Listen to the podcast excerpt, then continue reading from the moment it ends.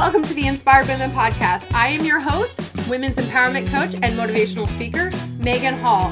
And on this podcast, I'm going to connect you with inspirational women who will share their real stories. And we're going to chat about topics relevant to women today. I'd love to continue to support you on your life's journey. Please join us in the Inspired Women community on Facebook.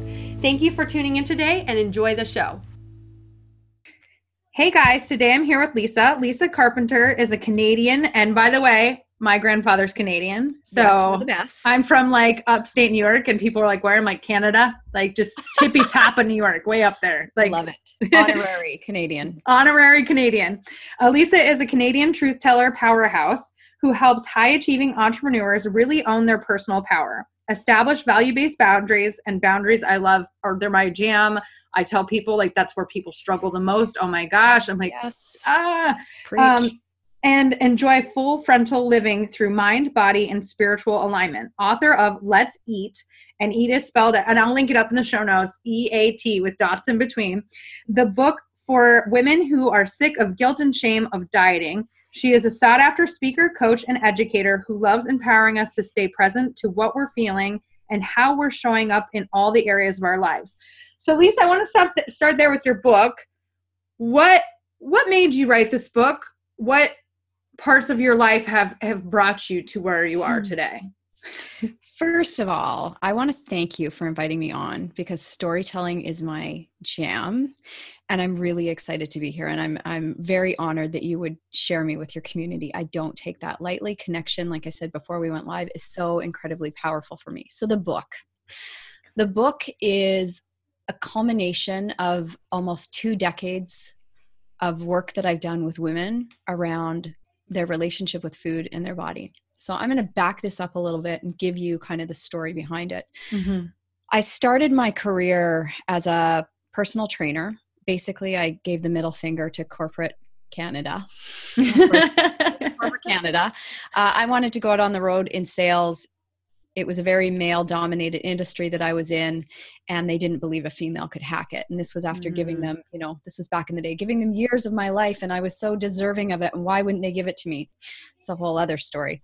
Uh, so I walked away from that and said, I'm never going to work for somebody again. So I got into personal training because I'd always been a bit of a gym rat. That's where I could disappear, that's where I could feel strong even when I wasn't feeling strong. Mm-hmm. That was mm-hmm. my safe haven. So I thought, well, of course I'll turn it into a business because that's what we do as entrepreneurs, right? We take the things we love and then we screw it all up by turning it into a business. Right. Um, so I started working with women around changing their body composition, but it became so clear very quickly that without attention to nutrition, nothing really changed, right? We want to just move more and have this magical transformation. But the truth is, exercise and healthy eating have nothing to do with each other. They're complementary, but they're not codependent of each mm-hmm. other. And I think that's a really important point for people to make. You could not exercise and really take care of your body with food, and you'd look and feel fantastic. Our bodies mm-hmm. are meant to move, but people, you know, they get injured and then they don't eat well. And I, I want to pull my hair out. So I am a very kinesthetic person, obviously, if I love exercise. So I decided that I was going to take the years that my mother had invested in my dance training and compete in fitness and figure, which in essence is like bodybuilding wearing high heels. Yeah. And it's, you know, it's massive transformation change. And I'd never not loved my body I wanted to see what I could do and I wanted to learn about how how do you transform your body like that? Like what goes into that? Am I going to have to live off, you know, fish and spinach? And the first coach I hired, I pretty much lived off fish and spinach. And I was like, this is stupid. Like, who can do this? and, um, you know, so I radically transformed my body, but I learned how to do it in not a, a really healthy way. Mm-hmm. And what I learned in the industry is many of these women, they'd walk up on stage, they'd have these like killer physiques, but they didn't actually know how to eat to live they knew oh, how to oh, yeah. eat, get to a specific way, and then they'd go off stage and they'd get back into binge eating because the truth is, many of them, the transformation wasn't about the transformation, it was about trying to fill a hole inside mm-hmm. them, right? Well, if I look a certain way, then I'll feel better about myself, which we all know is just not the truth. Most of us are seeking fulfillment and peace outside of ourselves, and it's never, we're never going to find it there. So when I left the competitive stage, I took all, and I worked with lots of coaches, not just the crazy one with the fish and spinach.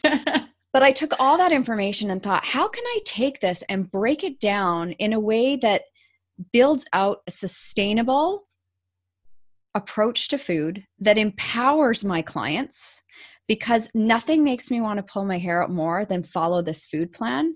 Yes. Because it completely disempowers you. Mm-hmm. However, in my industry, it's rampant with that. And everybody out there who's listening needs to take responsibility if you've jumped on that bandwagon because you're actually avoiding doing the thing that will create lasting success for you. So, from there, I built out this program called EAT, which stands for Education Action Transformation. And it really was and still is about helping my clients build out their own nutritional blueprint. They have to think for themselves, they have to learn. It's kind of like learning how to manage your money, like, and learning how to be a CEO. I didn't wake up going, wow, I know how to be a CEO. I've had to learn that shit, and it has been uncomfortable. Like, yes. a CEO does this? Um, so you have to learn it. But once you learn it and understand it, you have that information for your life and you can now approach your food empowered so this was like my big thing right? And it took me years to build this out and like i was afraid of public speaking so it was small groups and it was one-on-one and then bigger and i still remember the first class where i had 15 people and i was like this is happening. All these people are here to learn from me. Mm-hmm. um, so it you know our businesses are here to grow us. So as i was empowering women i was also growing myself as an individual and an entrepreneur. Now six and a half years ago, that's when everything really shifted for me. And that's when I discovered that my husband, not my husband at the time, he still actually isn't my husband. We're still testing the waters. I'm just kidding. I'm just kidding. He's like the love of my life. But six and a half years ago, I discovered he was an active addict mm-hmm. and he was mm-hmm. addicted to a lot of things. And it, the evidence had been right in front of me and I hadn't seen it. So here I was running a huge, you know, personal training studio running my courses and I had a six month old baby. I had two preteen boys, and off he goes to rehab. And I was literally like, what has just happened to my life? Like, mm-hmm. what has mm-hmm. happened? And I didn't know what was going to happen. So, immediately, being the, you know, control freak and driven individual I was, I'm like, I'm going to figure out how to fix this. And I quickly learned that my journey had nothing to do with fixing him. Mm-hmm. He was responsible for his own life. And I had to lean in to the role that I was playing in this relationship. So, you know, six and a half years later, he's still in recovery. Yay. Yay. Um, and that's his business. It's none of my business. I keep my hands off of that. And I've had to go through my own transformation, looking at my behaviors things like people pleasing, control, caretaking, like all the things that coaches are like built from, right? The things that right. we think make us amazing, but the volumes turned up so high on them, they've become destructive in our lives. And the the way it kind of transferred back to my career was addiction is all about being disconnected from ourselves. It's mm-hmm. all about our willing our our unwillingness to connect to how we're feeling deep inside. This is why like people can go off to Vietnam, use drugs there, come home. If they have a really tight family, they won't have a problem with drug addiction when they come home because that connection piece is there. But for most of us, we are disconnected. We've gone through our lives looking for things that we can use to numb ourselves out so we don't have to feel our mm. feelings. And for women, a lot of that is food, alcohol, sex, shopping we use mm-hmm. all these tools so i was able to see like this is why my clients are struggling i can teach them how to fish for mm-hmm. themselves but why are they like why do they struggle to actually ingrain those beliefs and the problem is is if we believe something about ourselves our beliefs drive our thoughts our thoughts create our emotions our emotions drive our actions and our actions drive our results. So if we don't change who we are and how we think and feel about ourselves at our core subconscious belief level, it doesn't matter how many conversations you have, you're never going to change your relationship with food. Because if you don't believe you're worthy and deserving, if your self worth is in the toilet, you're constantly going to be looking for ways to numb out how you're feeling.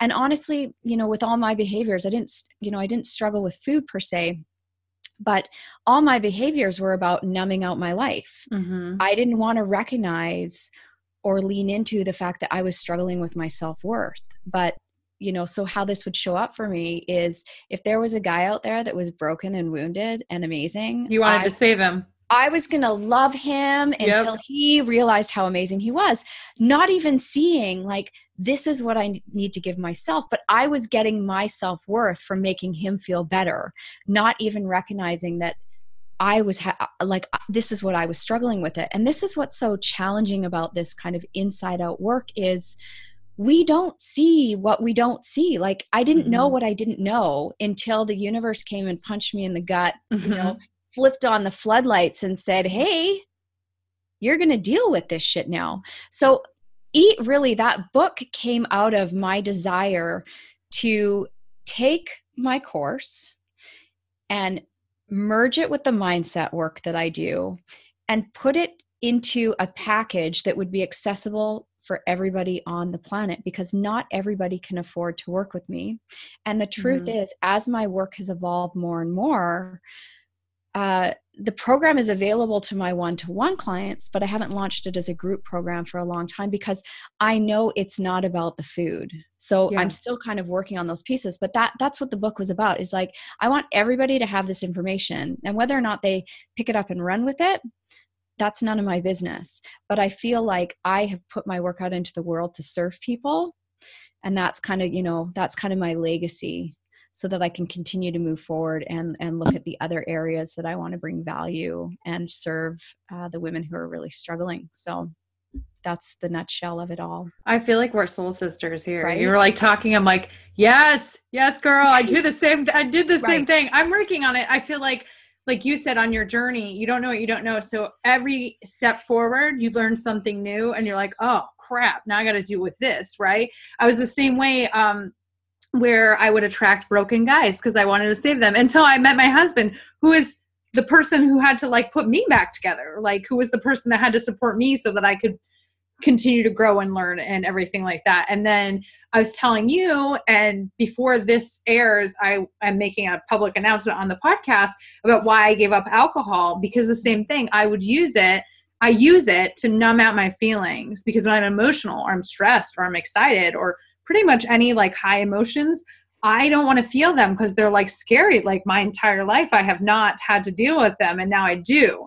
And I have to deal with all the yuck and the you know the past and all those and heal all those things and i actually said to my therapist like can i can i go back to not knowing Right. these things like Right. because i was blissfully ignorant at one point mm-hmm. in time and she's like oh no honey you've already No. opened this box you need to like deal with this but we need that we need that healing and we need to move forward so what has been the most transformational insight that you've had about your journey There's been so many. So the you know the the kind of trademark that I work under now is called full frontal living, and it's about Mhm. getting emotionally naked because like you said with your drinking same with my drinking i don't drink anymore not because my husband is in recovery but Mhm. because one night i was out with a bunch of women that i didn't know and i was uncomfortable.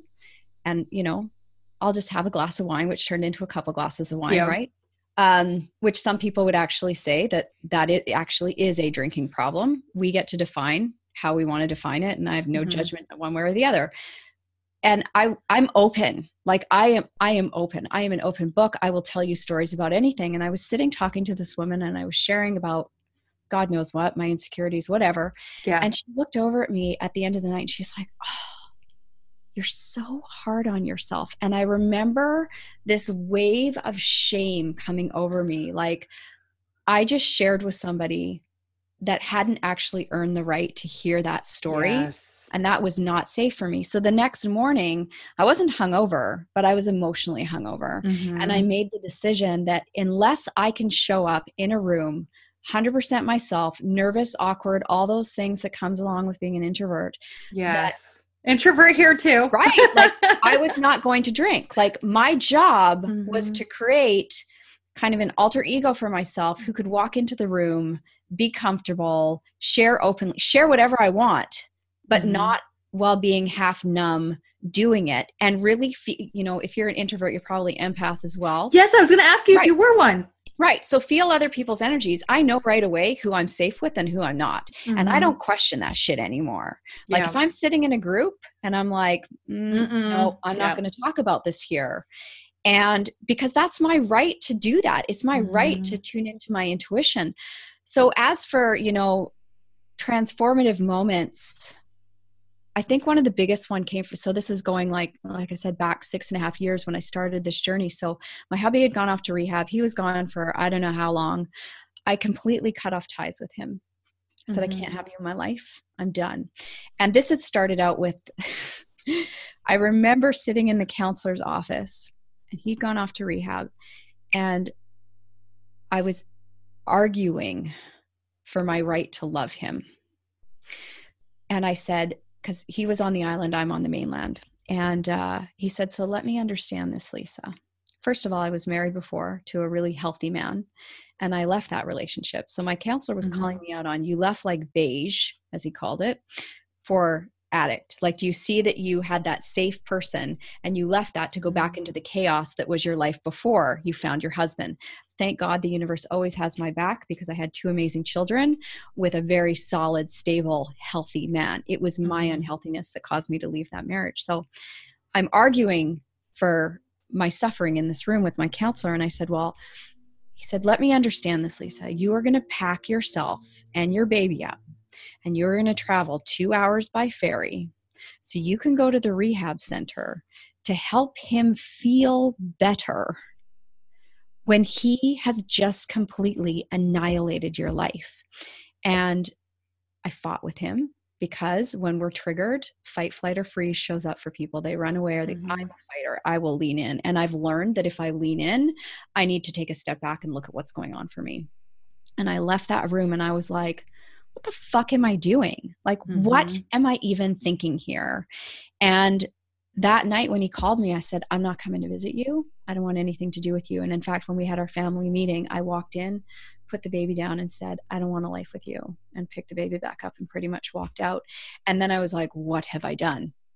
So that was really the, that was a really transformational moment for me because it was mm-hmm. saying, like, I have to matter in my own life here. Like this is this is crap. Like I have a family, I have boys. They're wondering what's going on. Like this is not okay. I'm a coach.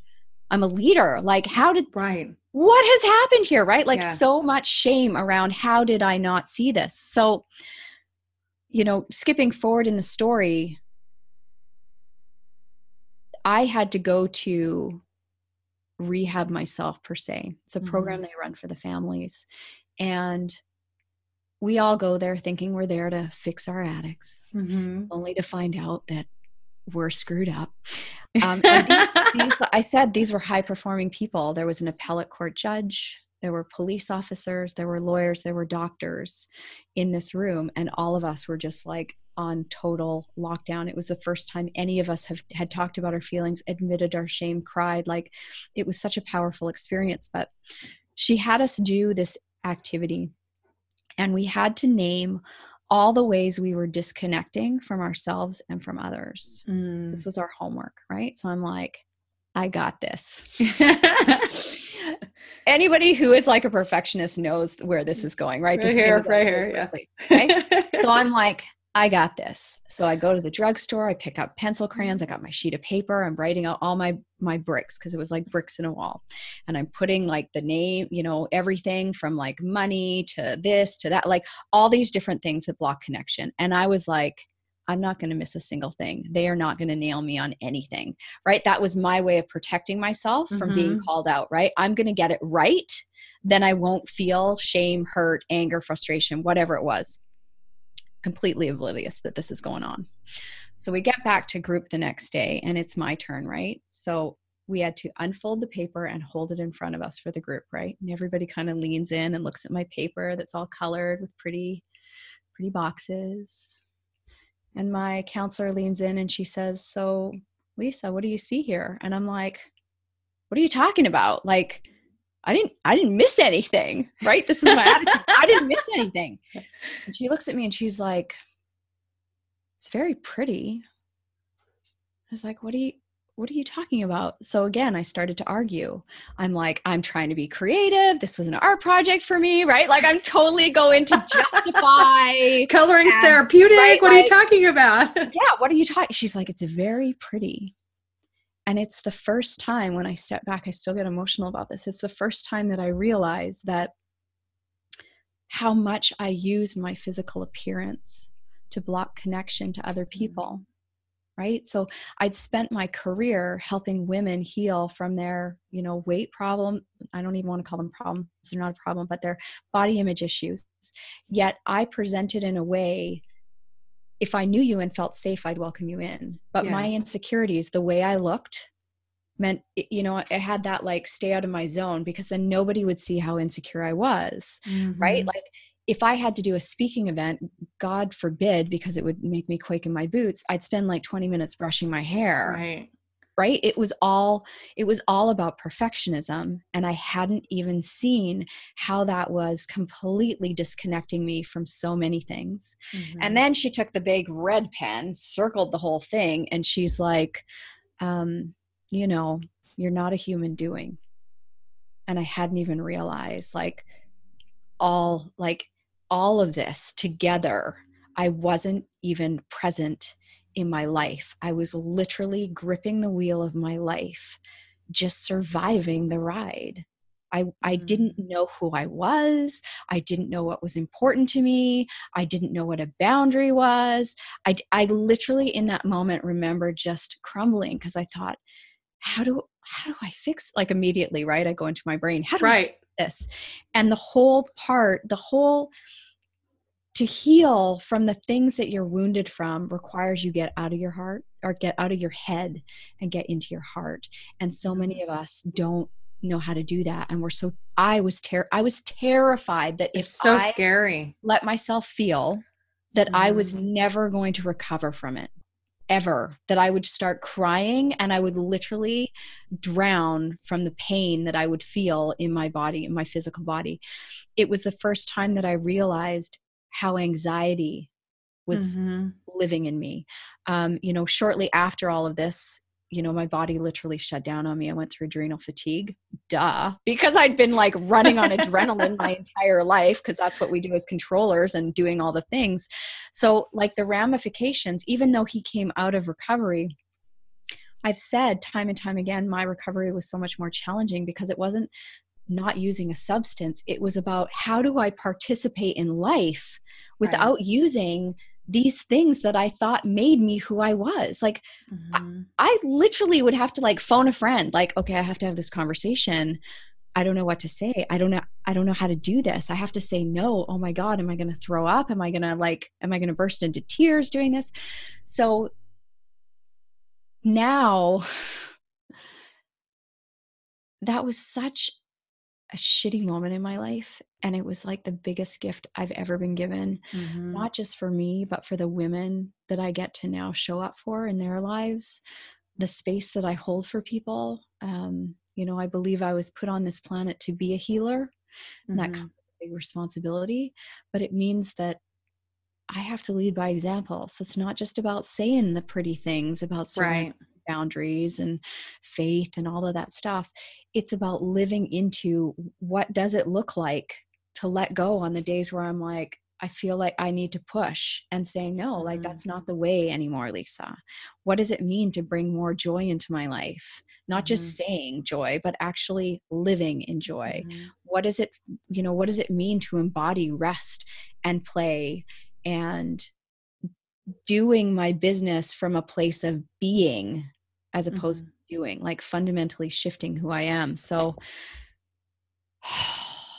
it's really, you know, I, I appreciate this platform to share because I've told this story kind of in bits and pieces here and there, and I'm very, I'm very open to sharing it, but I don't think I've ever quite told it in this sequence and really shared it in this way. So I hope someone who's listening um, finds finds the value in it or the message in in it that they need to hear. I'm connecting so much with it because it's like you're describing me. Because mm-hmm. I've been through that. And um, I feel like each little thing that I let go of, like people are like, you're so vulnerable and you're so authentic and you're so genuine. I'm like, but there's more. Hmm. And I'm still like, that's why I gave up alcohol, is I still have room. Like, I still have things that I have to work through and let go. Like, that perfectionist side of me still like comes out. Is like, I almost had a complete mental breakdown when I got a B, and because I'm going to school for psychology right now, Right. when I got a B in one of my classes this summer, uh, and it ended up being an A. Like I thought it was a B because that's what the the thing showed, and ended up being an A. And so it actually soothed my soul, and I was like, oh, it's okay, we're all good. But then I'm like, wait, wait, wait, there's something there. There's Yeah. something there. Being that perfectionist is still part, and it's so hard to release those things that we built up over like years and years and years. Like this is stuff that started when we were younger, and it's just kind of like Right. roll, like become this huge Right. ball of crap that we have to deal with. Exactly. so the bigger question to ask yourself is what did you make that be mean? Because things only have meaning with the meaning Mhm. that we give it. This is true for our weight. This is true for food. Like we put make food good or bad. It's not. It's Mhm. neutral. Money's neither good or bad. Um, you know, when you're rocking out your degree, however many years away Mhm. that is, I think it's still a ways away. Nobody's Yeah. going to see you. So on this exam, Megan, what grade did you get? Oh, I'm Right. got a B. Oh shit, I'm out. Right. I gotta find another therapist, right? So we make things mean something. And at any time, we can actually choose Mhm. many, many other meanings. Um, I had a really profound moment this past weekend that I'd love to share, and I think it, I think Absolutely. it's relevant. I was at a retreat, an amazing summit up in uh, the interior of BC in Canada. So it's you know phenomenal here. We're talking like right in the Rocky Mountains. Oh, I love the Um, mountains. Oh my God, you seriously like stun divinity, right? Yes. surrounded by women who are making seven, eight figures, right? There was one woman there who literally makes billions of dollars every year, right? Holy moly. And yeah. shoulder to shoulder with these people, right? So talk about coming full circle and, you know, having a seat at the table. Amazing. And I went into the summit really in a place of, you know, because as I've let go of being the nutrition or weight loss coach, right? And really Mhm. stepping into what my bigger mission is, it's required a lot of faith. Like, are people going to get this? It's Mhm. required a lot of letting go because a lot of the audience that I used to speak to, I don't speak to them anymore. Right. right? Like I work with women who are empowered, who value self development. They lean Mhm. into that. They're not like, oh, you got to convince me of this, right? Right.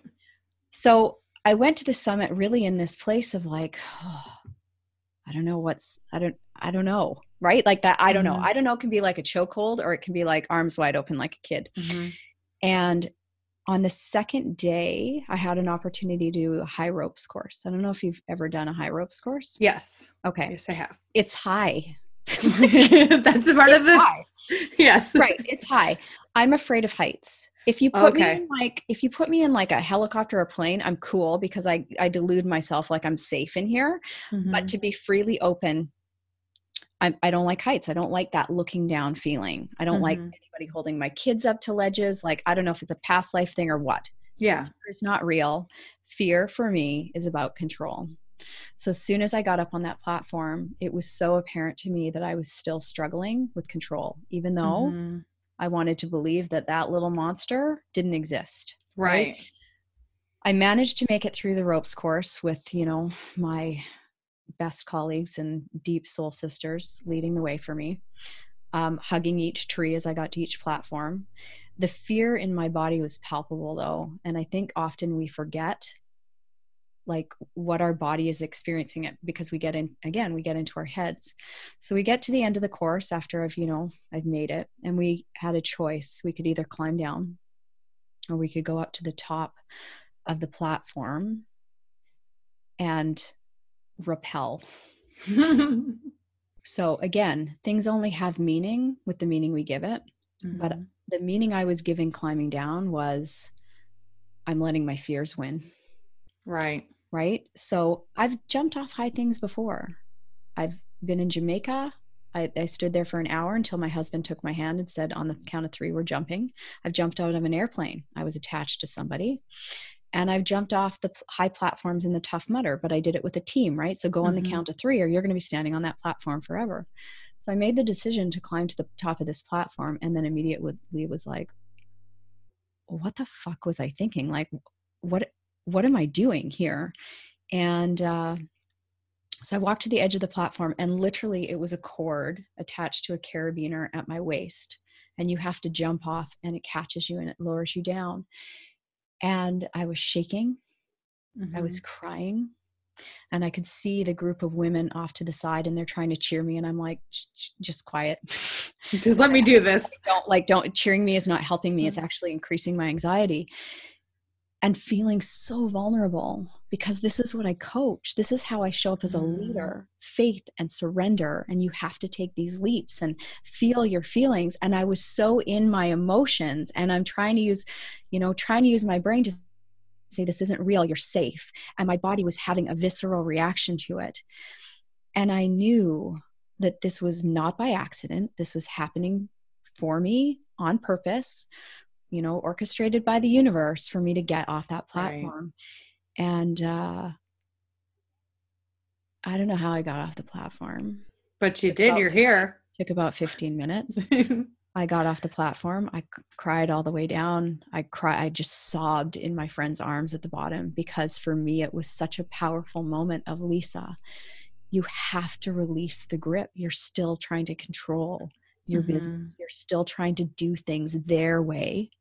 You're still trying to make things happen. You're still trying to fit in. You're still, tr- those things are still there. Mm-hmm. And I'm mm-hmm. being called forward in such a big way of release, let go, like stop trying to be the marketer. I'm not a marketer, I'm a coach. Yeah. I work by referrals. It takes a lot of faith to show up in this online space without mm-hmm. the flashy this and the this, that, and right. all the things, right? And I've spent so much of my life seeking approval from others, right? Chasing the success in quotes. Mm-hmm. And this was such a moment of letting go and recognizing, right? I said every time I jumped before, somebody was holding my hand. Now you're doing it by yourself. And the only way I was getting off that platform mm. was by myself. And no amount of my physical strength was going to help me. No amount of me pushing myself to get off that platform was going to help me. Mm-hmm. It was literally a handing it over to God and hoping that I would be okay and knowing that I would be okay. So I like that moment was such a, a, deep and i'm still like processing like this is this is a fresh story this is like mm-hmm. shiny and new i'm still literally in the process of unpacking it of embodying exactly what happened for me and how that's changing the message and how I show up in my own business and right. how I'm speaking to people because so many of us need that message because so many of us are holding on so tightly to our lives not realizing that letting go and having faith is the very thing that's going to give us what we want but we're so afraid of letting mm. go of mm. what we know we're so afraid of trusting ourselves that we literally can't get off the platform. And that's my job is to help people get off the fucking platform. Cause then like who knows what's possible, right? Yeah. The women that I support are here doing oh, the leaders that I stand shoulder to shoulder with. I'm an introvert, like I said, so I don't yeah. see spotlight. But to be able to be at the side of the stage, watching my clients on the stage shining, mm-hmm. holy shit. Like I get to be a part of that. That's right. my impact.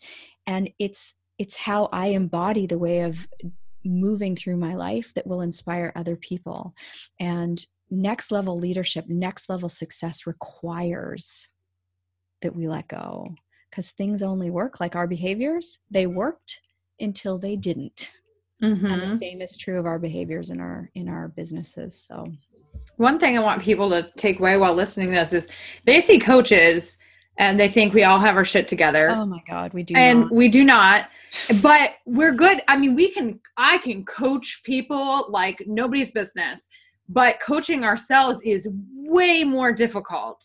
Like actually going further than we are on our journey and getting uncomfortable and getting scared and releasing things and feeling things that we don't want to feel that's really difficult and so the fact that you're being so vulnerable about the fact like that you have come so far but you still have so far that you need oh to go mm-hmm. people really need to see that because I think we beat ourselves up saying like, I can't believe I don't have this yet. Well, no. how long have you been working at it? Like, because I've only been on my personal development journey for five years. Right. That so like I still have like 20-ish years worth of crap that I have to yeah. work through. and the truth is like you're gonna have like ladies, we have we're gonna have a relationship with ourselves till the day we die. Right right? You got to make it the best. And the truth is, like, as much as I talk about vulnerability and I embrace it, it is not my default setting. When mm-hmm. I was up mm-hmm. on that platform, I didn't want my colleagues to see me falling apart, but I also knew that that was where I was. And by doing that, it was so like when I unpacked it with my groups later on, it was so powerful for them to see that here's this person that they respected who could literally allow herself to be seen. Like i allowed myself to be seen in my weakest most vulnerable place. Mm-hmm. and they still viewed me as like wow you like so have it together. I'm like did you guys miss not see that up there? And this is we see vulnerability in other people as courage but mm-hmm. we see it as weakness in ourselves yeah and it's not it's not but like i said it it's not my natural default setting i have to mm. continue mm. to lean into that because i think that that's part of what i'm here to teach people is it's safe to do that and that's the space that i hold for my clients a lot of them have never been witnessed and you see this in your own clients right many yeah. of them have never been held or witnessed or seen in their vulnerability and it's, right. it's scary for them and i do not take that lightly do not take that lightly yeah, I always say new level, new devil. It doesn't mm-hmm. matter how much work you do. Something's going to happen and you're going to have to work on something new. And vulnerability, I'm the same with you. People think I'm comfortable with it because I'm always like open and vulnerable. I get very uncomfortable, sometimes close to like having an anxiety attack over what I'm going to say. But I feel like if I'm uncomfortable about something, somebody needs to hear it. Like yeah. somebody needs that message. And it's, I'm put on this earth to share with people so that they can take that and use it to help them better themselves.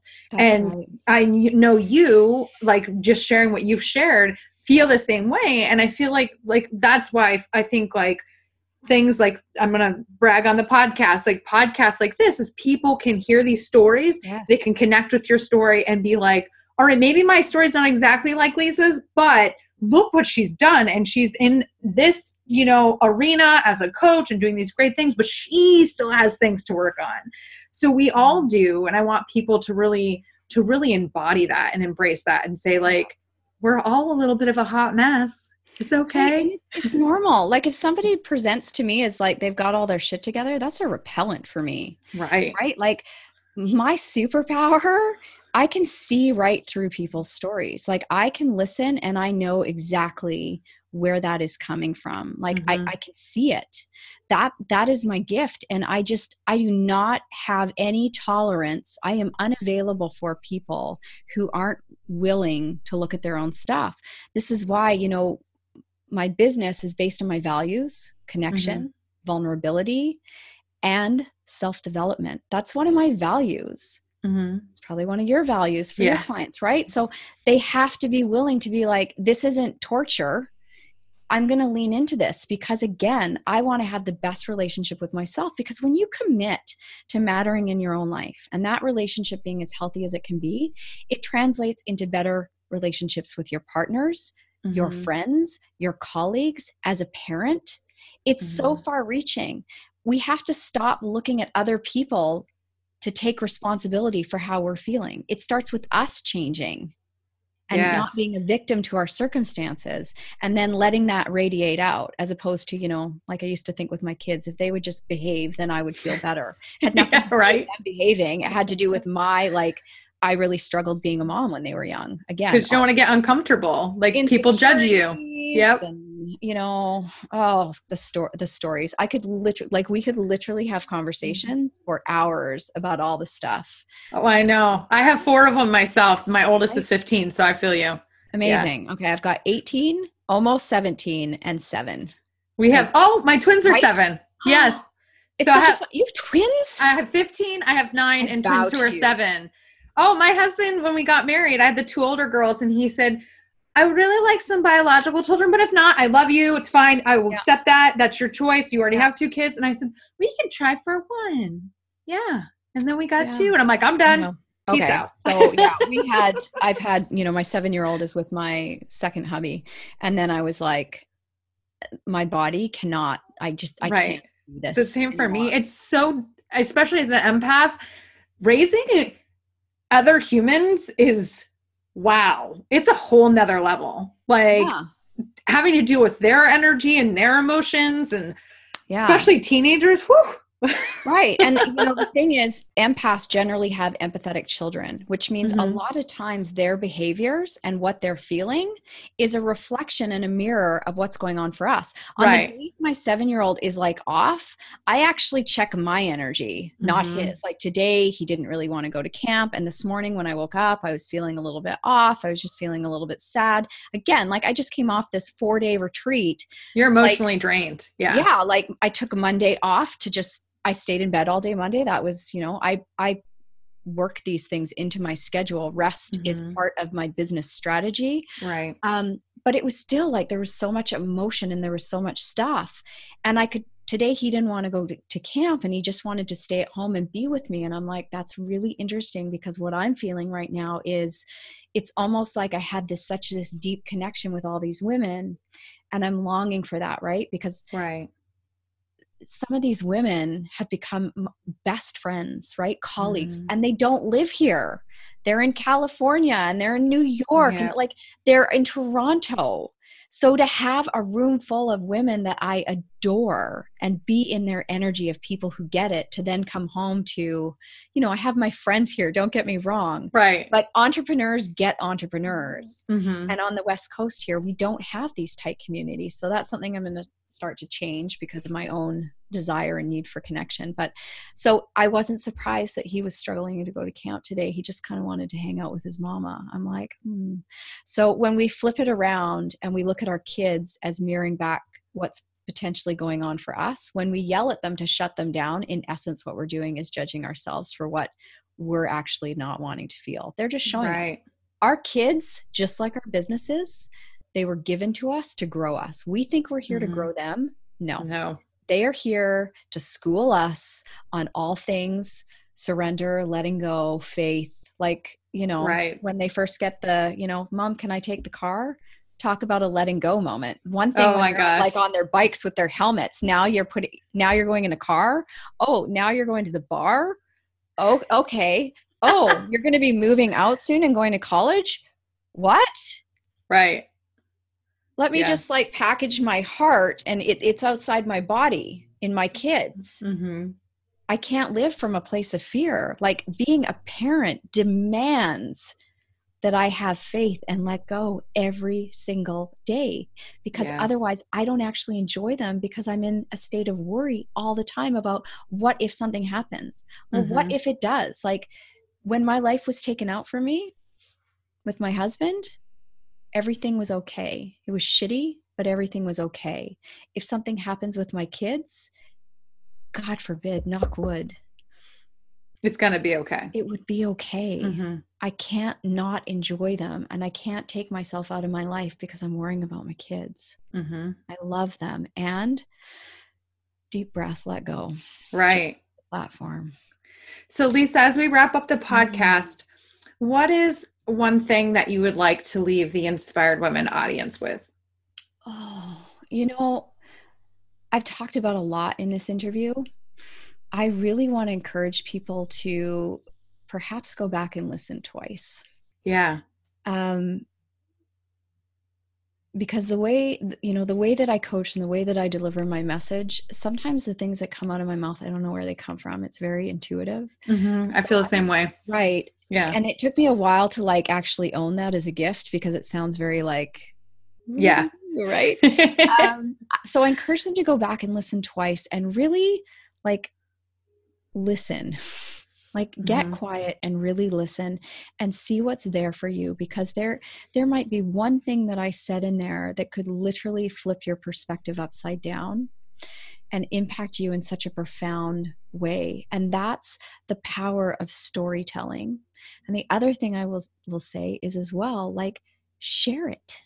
Like, right. if you listen to this episode and you're like, damn, share it because people need to find Megan, people need to find me. And the funny thing about messengers is Megan and I can say the same thing, and somebody will hear it from me and be like, wow, I totally got that. And right. Megan will be like, but I said that last week. How did you not get it? Like, that's messengers, right? Like we hear yep. when we're ready to hear through mm-hmm. the right message. So that's why the pa- connection is so powerful in sharing because this is how we're going to change the world. And when women start to get it and step into their lives and matter, we will change what's going on in the world. It's our responsibility to start showing up in a bigger way, even if we're scared, even if we don't know what that letting go and faith looks like, we need to do it. I couldn't agree more. Thank you so much for coming on the podcast today, Lisa. Oh, you are so you are so welcome. Um, what I'll leave you with as well, I'm going to put together a link. Uh, it'll probably be under Lisa Carpenter Inspired Woman. Mm-hmm. I'm going to do, I've got a master class that I did around kind of what is required to change your thinking specifically around your body. Mm-hmm. I will link that up on that page for free for anybody. I did it to sell into a program, so just ignore the like ignore okay. the pitch at the end. Um, but there's really valuable content in there that I okay. think that it will help them shift for anybody who's struggling around their body. I think it will really help them to shift how they're being and how they're thinking so that they can have more of those kind of aha moment. So I will I will get that linked up for you guys as well. Great. And I will link that up in the show notes, inspiredwomenpodcast.com, as long, along with all the links that I received to for everybody to connect with you and be able to get more of your magic. I love that. And I look forward to staying connected with you, Megan. It's been such a pleasure. Thank you so much for tuning into this week's episode of the Inspired Women Podcast. Don't forget to subscribe, share this out with your friends and family, and join us in the Inspired Women community on Facebook. I'll catch you next week.